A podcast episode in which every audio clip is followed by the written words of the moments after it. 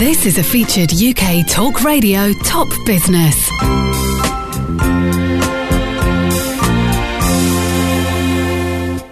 UK Talk Radio, great to have your company, ladies and gentlemen. Now, another author. We've got Kaz Bridle on the line now for us, um, who is just anticipating publishing um, her new work, uh, which is uh, an erotic romance. Mm, matron. Welcome. Welcome, Kaz, to UK Talk Radio. Thanks for joining us. Hello, and thank you. It's great. Thank you, Kaz. Now, um, what sort of, um, how would you sort of, in a nutshell, what would you say your, I know we mentioned erotic romance, but what um, other types Yeah. of uh, writing um, are really your thing, Kaz? Uh, well, ever since I've um, grown up, I've always been, you know, very much into fantasy. I've, I've lived in a bit of a fantasy world in my mind, and so I love to write about anything unusual, distant lands, magic, fairies, just something that's really escapist and Mm. takes you away from everyday life. Yeah, oh, right, okay. And um, Yeah. when, how did you start writing? When was it and how did it happen the first time you, you put pen to paper or, or, Yeah, or started I- typing on that keyboard? I've always been interested in writing, and it, started at quite a young age. I was always quite creative, um, and then I would, I'd probably say it started when I was bullied at school. Right. And it's, it started out as kind of a coping mechanism, you know, kind of keeping track of my internal thinkings and just a, a, a way of expressing myself. And then it kind of turned into this just love for creating magical scenarios and things that you wouldn't normally hear or see. Ah, And uh, it, it's kind of grown, it's grown and developed there. And then I went off to uni and I did media writing.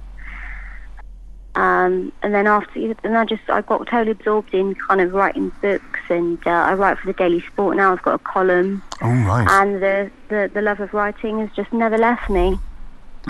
Brilliant. Now, so we, we talked about erotic romance.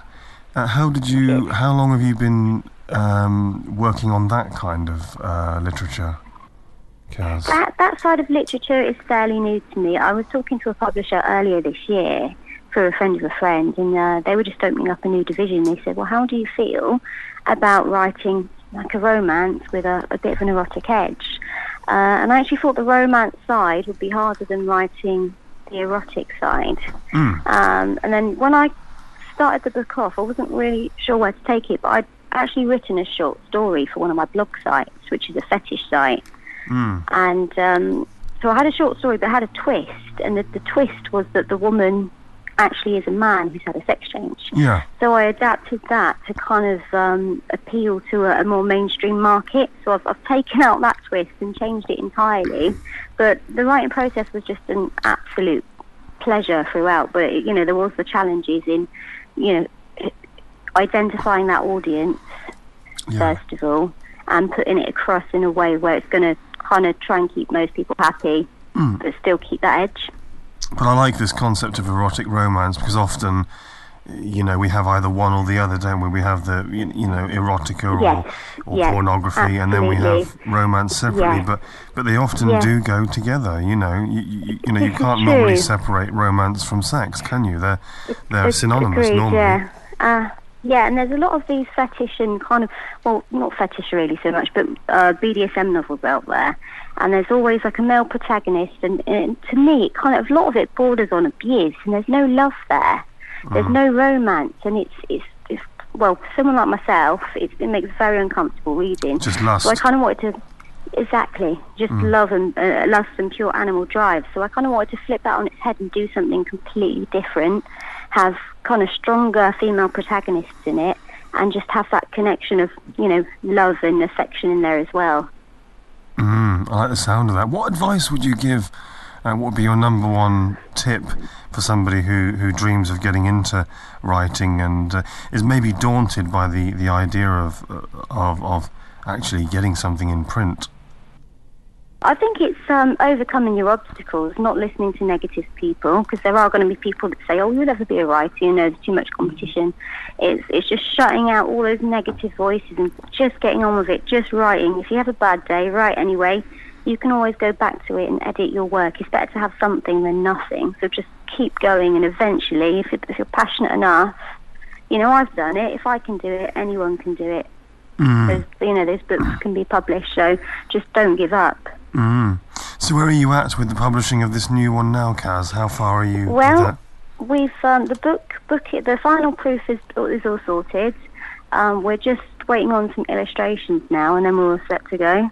So we've got an amazing illustrator. She's really good. So she's just in the middle of doing like some kind of very sexy designs, which is going to be. Oh, I can't tell you too much about this, can I? Um, it's not going to be anything. It's going to be the kind of image on the book cover that's kind of enticing, but it's no one would be embarrassed picking it up on the tube. Oh, I see. So, So quite it's not gonna so be fairly mainstream, tasteful. Yeah, yeah. The Yeah. cover's going to be very mainstream, and it's going to have like a few kind of erotic but tasteful illustrations inside, hmm. and then there will be links to some other things online as well. So if you wanted to see, you know, a little bit more in depth about the book, or you wanted to see some more images, you can do so. But again, it's not going to be anything that's going to make your grandmother's hair turn blue. No. Yes. Mind you, um, your grandmother was young once, wasn't she? well, this is true. This is true. I'm sure they've all got stories, haven't they? I love that word, tasteful. It's a great word. It is, isn't it? And it's uh, so open to definition, I think, as well. Yeah. So if people want to look you up right now, you know, in front of their computers, um, what websites would you uh, suggest, uh, Kaz? I'd say, um, well, it depends what the listener's into, but um, Twitter's a good place to start. So they can go to twitter.com uh, slash CasbyXX or twitter.com slash My Sordid Secrets, which is the book page. I've also got another site, which is uh, UK Fetish.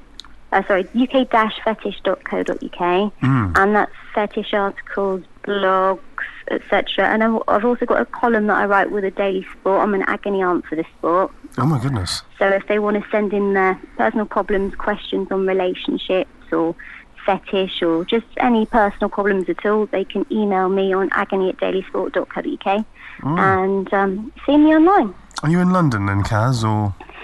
I'm not, I'm down in Reading these days, which is quite near to London. Yeah, yeah. Yeah, because the Daily Sport, it's, it's, a, it's a paper it's, uh, that doesn't often get mentioned, you know, when you, you know, when they review Yeah, the yeah. papers on any programme, is the Daily Sport gets left out, doesn't it?